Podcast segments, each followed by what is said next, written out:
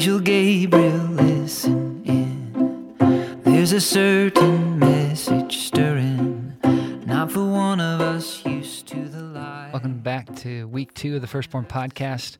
Uh, we've transitioned out of the traditional Advent theme of hope into the theme of peace this week. And we hope you had time yesterday to engage with the song, kind of meditate um, on the peace that we see come through Mary, the mother of Christ. Uh, and today we're stealing this line from that same song um, Angel Gabriel, listen in, there's a certain message stirring. Um, and there certainly is a message stirring now. There was a message stirring 2,000 years ago, uh, and the message is the same, and it's Jesus. Uh, and so I'm excited to hear from my wife on this. Um, I'm immediately just thinking of in Luke when the angels come to the shepherds and they sing, Glory to God in the highest, and on earth let there be peace to men, because God's favor rests on you.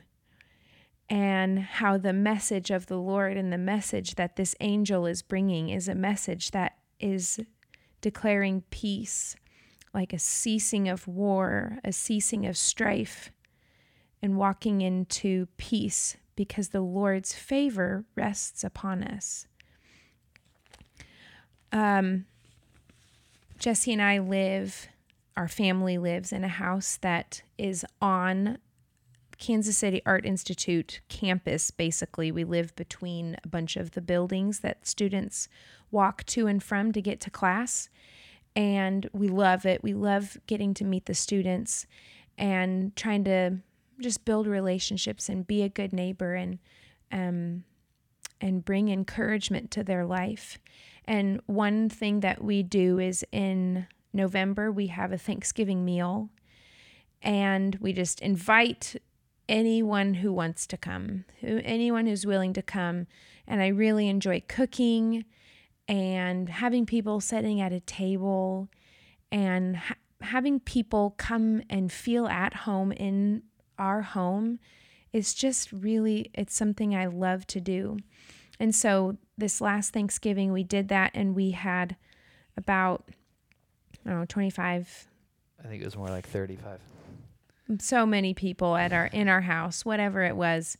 And I'd been cooking all day and it was just such a fun day and I just felt so encouraged that the Lord was going to be present and that He already was present. And um, finally, we get all the art kids in, and we had some other of our, handful of our friends that were there too, just to help and to sit at the tables and just be present in the conversations. And I wanted to just share a little bit before the meal, just saying I was so happy that everyone was there and whatever else. And before I started, Rufus said, Hold on, mom. And Rufus is our five year old son. How uh, so he would have been four at the time, yeah. by the way. And he ran out of the room and ran back and he grabbed his little child's Bible and he held it up. Rufus is also not a crowd person. he is a one on one. I want all of your attention. I feel really cozy and warm with you right now. That's his jive.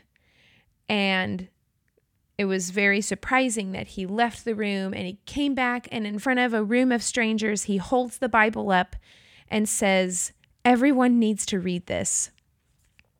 And then he I think he set the Bible on the on the table and he Yeah. maybe sat under the table then. Yeah, I think so.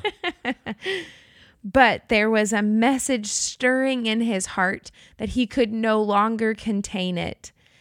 And I pray that that same joy would be inside of us because as we declare that good news, as we declare the message in our heart that is springing forth, it brings the peace of the Lord to anxious souls, to striving souls. It brings peace because the Lord's favor is upon man.